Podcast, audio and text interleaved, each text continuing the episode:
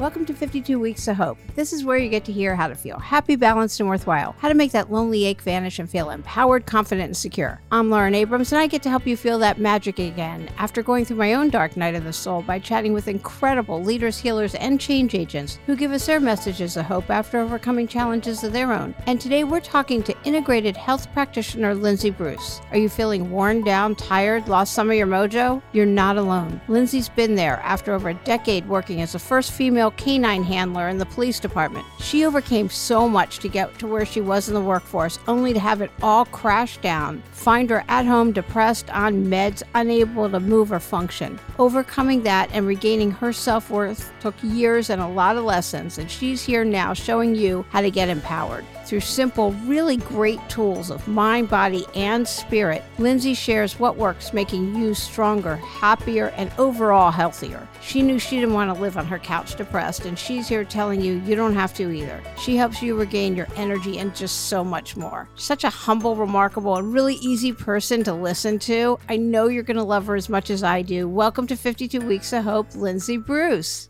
Yay, thank you for having me. Yeah. The first female canine handler in the police department. You must have so much discrimination. Oh my gosh. Yes. Yes. Yeah. Like it's actually really sad to me that in this day and age, I mean, I know it was over, you know, a decade ago, but it was crazy to me that there wasn't a female yet. Yeah. I mean, just the first female anything, it's always like, uh yeah. Yeah, that is kind of nuts. Like it was like 2000, maybe six or seven. I guess it was 2007. And it's like, it's crazy that it was that long into the department for that to happen. Yeah, definitely. How come you wanted to be the first of all uh, canine handler and then in the department? Like, how did that come about for you? So I remember being in the academy and they had a group of canine handlers come and, you know, they just kind of showed what they did. And I just remember being mesmerized. And I always loved animals. So it was one of those, oh my gosh, I want to do this. But then when I found out that they didn't have a female yet, it was almost like a challenge. I'm the type of person, you tell me you can't do something, and I'm going to, okay, well, now I got to do it. So it almost became this number one priority of mine to become the first one just because they hadn't had one. I so get that. like, I'm going to do that. Yeah. And you're not stopping me. So yes, exactly. So did they make it extra hard? Or they like, oh my God, that's so great, Lindsay, come on. Or not? Yeah. No, I tried out. Actually, the first time I tried out, I failed. You have to, there's a physical agility test as well as you have to take bites from the dogs and you have to do interviews and, you know, the whole nine yards. But when I first tried out, I had just given birth to my son maybe six months prior. And one of the tryouts is a six foot platform. It's a six foot cube, and you have to lift the 80 pound sandbag up on top of the cube. And then you jump up and then you lower it down, simulating a dog, which, you know, is necessary to be able to lift these dogs over fences and whatnot. But I'm five one on a five two, I lie and say. Yeah. So, and at the time, I was probably only 105 pounds. So, trying to lift this up onto a platform, I didn't make it. So, the second time around happened about two months later, and my husband made me this 80 pound sandbag, like structure thing in a t shirt. And we would get in the backyard and he would spot me putting this sandbag up over the fence day after day. We'd be in the backyard lifting this thing. And so the second time I tried out, I had been down at the facility practicing, and on the facility grounds are a bunch of, it's actually a fire station as well. So these fire guys were, you know, cheering me on and super excited. Well, I got back to the department that I was down there practicing, and so lo and behold, the day I go to try out, I come around the corner and now the six foot cube is on top of hay bales. So now it's raised another foot. And I just took it as a personal attack. I mean, I don't know if it was, but for me personally, I was like, oh, how dare they even do that? So they raise and change the requirements the day you're trying out again. Yeah, that conveniently. Yeah, it's like the firefighters they do that so that women anyway but go ahead, go so i was like infuriated and but i had been practicing and so my training completely paid off. I came around i got to that portion i threw it up there like ease, no issue whatsoever. And I remember jumping down from the platform after you lower it down. And I remember just running by the lieutenant and just being like, yes, like I don't even care if I get the dog at this point. It's more of like a screw you. I did this and I like, you can't stop me. So try to challenge me. I'm going to do it. So that was part of it. And then, like, even the interview process, since I had a young son, you know, even they were asking me questions of how are you going to handle come you know being called out in the middle of the night to handle calls and how are you going to do this with a child and it just made me so pissed off because they didn't ask the males yeah, how they're doing so, it. That's so illegal. it's so frustrating. Yeah. So it just, you know, little things like that definitely just start to add up and it just infuriates you. I'm sure.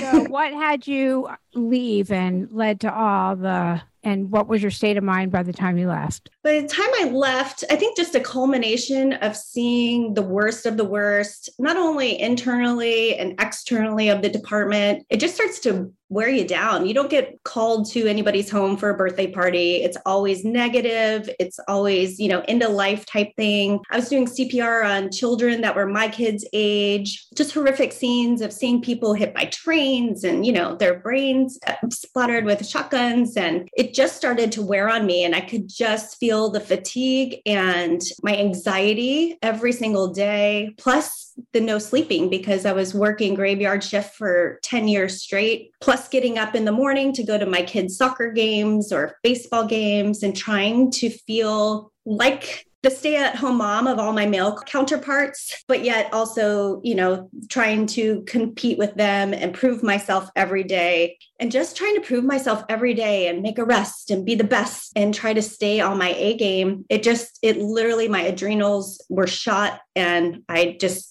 ended up with depression and PTSD and having to see a psychologist every week. So it just, it all kind of came crashing down. How did you know your adrenals, or is that in hindsight because of what you do now? Because I yeah, hindsight. Able, yeah, I would never be able to say, "Oh, my adrenals." No, I would know. Yeah, now looking back, I can see. I mean, it was happening for months prior to me actually crashing, but looking back, you know, I just can definitely see all the steps right until the end where I mean, there was a month I don't even remember getting off the couch and I was embarrassed because, you know, you don't want to tell anybody. And so, really, my husband was the only one that knew. And I didn't even call my parents and tell them I haven't moved from the couch. I haven't been going to work. I, you know, just kind of kept up with this facade because I was trying to prove to everybody that I was this, you know, tough person. But inside, I was completely crumbling. So, what changed everything for you? How did you end up? I mean, it's, I think it's through our darkest times that we emerge our best selves. Yes, so definitely. What, what, happened for you? They prescribed anti anxiety medication, antidepressants. So I was on that for a few months and just. Had you ever been on something like that before? Never, never. And I, you know, when you're not in that realm, you always, oh, you can, you know, you're not depressed, just work out through it, get some sunshine, you know, positive thoughts. But when you're in it, my gosh, like I, you don't even have those thoughts. Like you can't even will yourself to cook or clean or move your body. So after a certain amount of time, it was kind of that just sinking low and swirling and not moving. And finally, my husband was like, fight or flight, Lindsay. You need to either fight this or you're going to give up and just lay on the couch the rest of your life. That's not your personality. And it kind of just clicked. So, because of that, I started making steps moving forward. I en- enrolled in an integrated health coaching why that? How did that come about? One of my good friends was actually enrolled in the same nutrition program, and I was seeing her kind of weeding out the sugars and weeding out the fast food and the alcohol and all the toxic chemicals. And so I thought, oh my gosh, at least it'll give me a purpose, something to focus on if I'm showing up for class every day. And so I started doing that. And then I just started integrating the things I was being taught into myself. I never thought I would do that for a living or help other people. It was more selfishly, how can I help myself? Right. And the first thing that I shifted was the nutrition and started eating whole foods, getting rid of anything that was fried or toxic. Okay, what do you mean by toxic? Toxic could mean anything. Yeah, that's true. So anything from processed foods, anything in a bag, in a box, really trying to eat just fresh food that wasn't, you know, made in a a plant by humans. It was actually made from the earth, from nature, those kind of foods. And even just shifting that really it just gave me so much clarity. It was crazy. Like the brain fog shifted and that lethargy and just coming out of a haze almost by just changing my nutrition. So, yeah, that was my first step, definitely. And then I just started helping people around me realize the benefits of eating healthy food and how it can really transform your mind as well as your body. So I think everybody goes into this diet culture and wants to be skinny or fit, but really for me personally it was a mental thing, how to get off of depressant or antidepressants and how to just change my life through my daily habits. So, what do you think is the worst thing that you've seen people do food wise besides processed food? Is it sugar? Is it, like, I don't know. What is I think it's sugar. Yeah. I, people i mean everything in unfortunately our society here especially in america is just so sugar laden and we're completely dependent on it. So not only are most people starting their day with pancakes or let's say bagels that's spiking the sugar then they have to eat because they start to feel hypoglycemic or shaky because they don't have the energy sustained for long term. So they just it's like this constant struggle with the blood sugar going up and down up and down. And then they're just constantly eating throughout the day. And then when you're craving sugar you're eating more sugar wrapped up you know with maybe some alcohol at the end of the night. So your liver is just dealing with sugar and not doesn't know how to process it with not naturally. Like a sugar in a fruit is completely different than a sugar from skittles. And so it's a foreign object is how i try to teach people. Like it think of it as a foreign object inside your body. It just doesn't know what it is. But an apple is completely different, and your body is made to use and process that.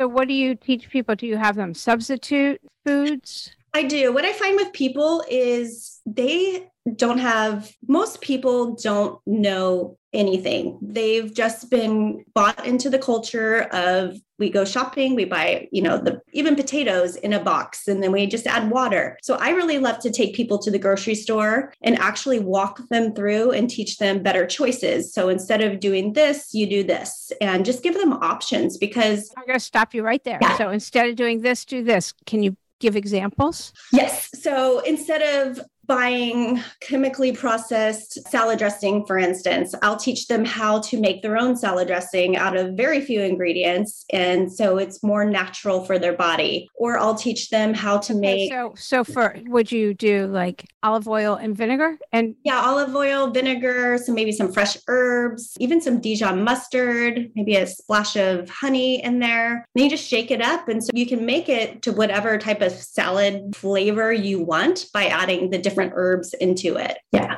Okay, keep going. So you walk down the aisles and you show them. Yes, walk down the aisles and just show them even chips, for instance. Everybody loves the crunchiness. They want something crunchy and salty is usually the thing that most of my clients like. So it's trying to substitute how they can choose a different product because there are better products out there, different brands that have better quality ingredients than the Doritos, for instance. The rice chips or things like that. Are they yes. good? Good? Or they not? yeah they're better. Yeah. I mean, there's such a level, I feel like, with health. There's the baseline. And I always kind of show people there's these steps to health because some people are just at the baseline. They just want to learn how to cook maybe a couple meals at home so they're not eating out all the time. And then there's the people who kind of know a little bit, but just need to tweak. And then there's people with autoimmune diseases and then people with cancer for instance that's going on so there's all these levels to help it just depends what level they are on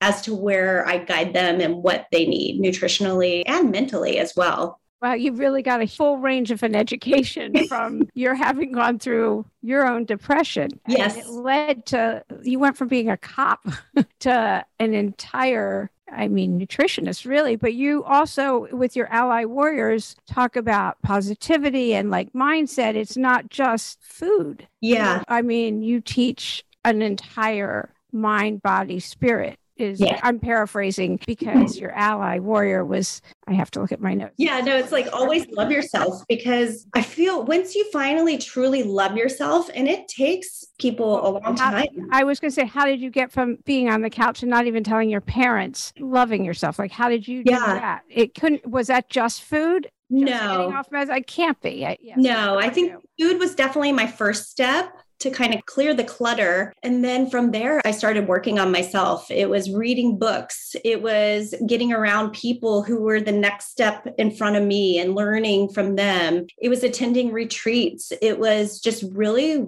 throwing myself at everything and trying everything, going back to church and having something bigger than myself to believe in, and just surrounding myself with people who were ready to help me level up instead of people who were trying to pull me back and trying to be in competition with me. So, yeah, it's everything though. And that's what I really try to do with the ALY is always love yourself. And because it is it's wellness and worth. It's not just wellness it's not just worth. It's how can you be well mentally physically spiritually and be helping other people too in the process because everybody has a level. Let's say i'm on level 4 with my education and with what i've had work for me. Well there's people down at step 1 and 2 and 3 that need what i have. And then there's someone at level 9 that i look up to and i'm ingesting and learning and growing from their information that they're teaching. I think so often we feel like we're not making a difference, but really there's always people that can receive a message from us and have the hope that, okay, she did this, these are the steps she took. And although it might not look the same for everybody, they're still getting valuable information and using some tools to create their own path of healing. Oh, it's so true. I mean, I love my sugar, but I'm listening to you going, oh, okay. But you make fruit okay. Because I always hear, oh, fruit, don't eat an apple because it's carbs, or Yeah. pineapple is all sugar, which is probably why I love pineapple so Yeah. much. it makes everything taste good. And so that's why I'm asking the questions. But I could talk to you about meditation forever. I've been doing it for decades, or gratitude lists. I've had mm-hmm. exchanging gratitude lists with my friends for over 10 years. Oh, I love that. Yeah. And there's all kinds of tools that I do that probably you don't. Uh, Mhm. And I love the gradations that you talk about, that we're all on our own path and we're all at different places. And it is so much about giving it to others. I mean, Yes. This whole podcast is for that. Yeah. And that's what I love about it. Yeah. Yeah. It's, I mean, everybody has something to offer other people. And if we, help, if we help one person feel better today, great. That- Yeah. that- that's spectacular. Yeah. So the always love yourself. How did you get to where you could love yourself? Are there specific things that you do that would help someone else? I guess is really my question. I think it's also like you talked about gratitude journals and list. I always try to have my clients when they do something that they're proud of themselves, it's write it down because we're so often forget the steps we've taken and how far we've come. And so just looking back on how far you've pulled yourself through, everybody's been through, like you said, the storm. You know, what have you done? And just recognizing and giving yourself a pat on the back for things that you have accomplished in life and getting rid of that competition mindset. Because just because you look at somebody else and maybe they've accomplished all these things doesn't mean you haven't accomplished things yourself. And it was just really finally through meditation and prayer and workshops where, you know, you're screaming about how badass you really are that I finally believed it myself because you can get accolades from people. You can be told you're amazing by other people, but until you actually start believing it yourself, it's not helping you. You might feel good for the moment, but there's still that pit of shame or guilt or whatever's going on that's still holding you back from propelling into your best self and living your life the way you should be. So true. Shame is just such a killer. Somebody Yes. can say so- one thing, someone doesn't like something you're doing, and the shame spiral can go like, Yes. like ah, Yes. "Oh, nobody likes me. I'm a fake. I'm a fraud. Totally. Like, what do I think I'm doing? Like all of it. But I was taught I can only compare myself from where I've come from. I can't Totally. compare myself to you and where you've come from or what you're doing and how fabulous Alley Warriors are. I can only look at my 52 weeks of hope or whatever it is, my darkest period to where I am now Right. you know like if i look and compare myself to you that i can't do that I can only look at where I've come from or else I lose. Yes. So. Yeah, no, it's so true. And one of the books, I've read so many books over the last decade, just trying anything, you know, like even if I just get one nugget out of a book, it's like, oh, perfect. Yeah. yeah. Notes upon notes. I have notebooks of just information. But one of the best books I've done is The Presence Process. I don't know if you've done that by Michael Brown. And it's a 10 week meditation, guided meditation where you sit in presence and finally like stop. And that was one thing for me that I had to shift. I have ADD diagnosed in college, and, you know, the police department only, I feel like, made that worse because it's like go, go, go, you know, squirrels everywhere. And when I didn't have that type of job anymore, anymore and had to sit in silence with myself, it's a scary place the first, you know, few times you do it because when you're by yourself, you're only with yourself and things from the past come up. And like you said, the guilt and the shame and like, oh, I should have done this, I should have done that. But when you truly learn to be in the present moment, and this is the second I'm in, I'm not worried about what's going to happen in the future or what happened in the past. Right now, this is what I can take control over. It changed my life. And so now, like you said about a meditation practice, if I don't do that, I don't feel grounded. I don't feel like I can start my day unless I've done that. I think meditation is amazing for ADHD. I, yes. I just think it's an amazing, amazing thing. And it's good. And it's so interesting now. I have coworkers that will just say, like, oh my gosh, you don't seem like you have that at all. And I'm like, so proud of that. You know, it's like, oh, thank you. I'm so proud. Yeah. Talk to a guy and they'll be like, you're all over the map. You were just here and there. Talk to girls and we follow each other just fine. So maybe yes. All, yeah. Maybe guys decided that we have ADHD and none of us really do. right. Yeah. wouldn't that be wouldn't that be funny? That would be interesting. Yeah, I just thought of that. No, I'm reading a book that came out I think in 2017. Wait, yeah, here it is. Think like a monk. Oh yes. And oh my gosh, and I don't think I'm reading anything I didn't know, but all, every reminder is fabulous. Yes, yeah. I just love the reminders yeah. about forgiveness and resentments and the pause. And there's not one thing, but I love that if I have a negative thought, I have to think of 10 good things to replace. Love that. I mean, I wrote that down. Yeah, definitely. Yeah. And I feel like when you change your mindset and you start working on that, everything else kind of flows, you know? And like you were talking about your sugar addiction, I feel when people start working on themselves from the inside, now they want to nourish their bodies in a healthier way. And not that they don't ever have sugar, but they're just more aware of it and they're more in tune with their body of how it, you know, affects them and what sensitivities they might have to that food. So, yeah, it's just really slowing down too. Our culture is so fast paced and keeping up in, you know, oh, my neighbor did this, I got to do that too. And if we really slow down and just become present and what do you need today and what can I do today, it changes so much. It does. And then, well, God is in the pause. Mm-hmm. Taking that pause and just really listening to our own intuitive sense. Yes. We can hear it when we do yeah that breath just that breath. It's mm-hmm. so important. So, do you have a message of hope that you want to give? I would love to give the message of hope that everything can change in one day. Every single situation is an opportunity for change. And if you are ready and willing to make a change in your life, there's nothing that can stop you. It's just you have to make that decision to want the change. So many people talk about it, but where's the action? And once you start acting and moving, that's when the change occurs. People are too afraid to act. They get scared. I know I am. I mean, at times I am super fearful of moving forward because it's not perfect. And that's something I had to struggle with for a while. Is like, if it's not perfect, I'm not going to do it. I'm not going to launch this idea. I'm not going to move forward. And then I just, the more people you meet, they're just winging it too. They're just like, they don't know what they're doing. So they're just doing it. And I found like once I started propelling myself and just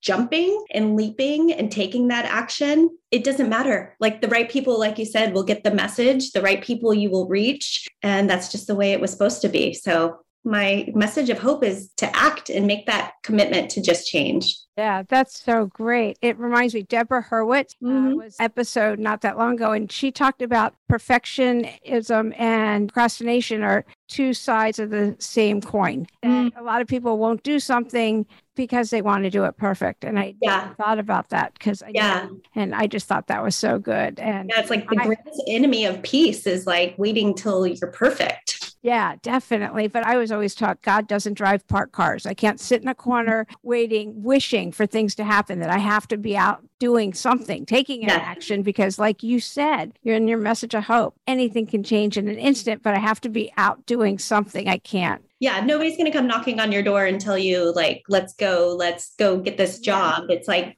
no, you have to take that action and open the door and step outside and go. Yeah. So, yeah, that's such a good message. Is there anything else that you wish I had asked you that I didn't ask you that you were like, oh, I wish I had been able to say this on the podcast? One thing that always resonates so, my favorite flower is a sunflower. And i used to work at this really high end spa and they would they would plant sunflowers all over the property. And i finally was talking to one of the arborists there and talking about sunflowers and how beautiful they were. I've always loved them. And he was talking to them their phytoremediation which means they plant them to remove the toxins from the floor, to remove toxins from the soil. And so I love that visual of being a sunflower and not only standing tall towards the sun, but also like, let's remove the toxin from inside and be this beautiful sunflower. So that's one thing I always always visualize is how can I be that sunflower in somebody's life to help them remove the toxins and move forward in life.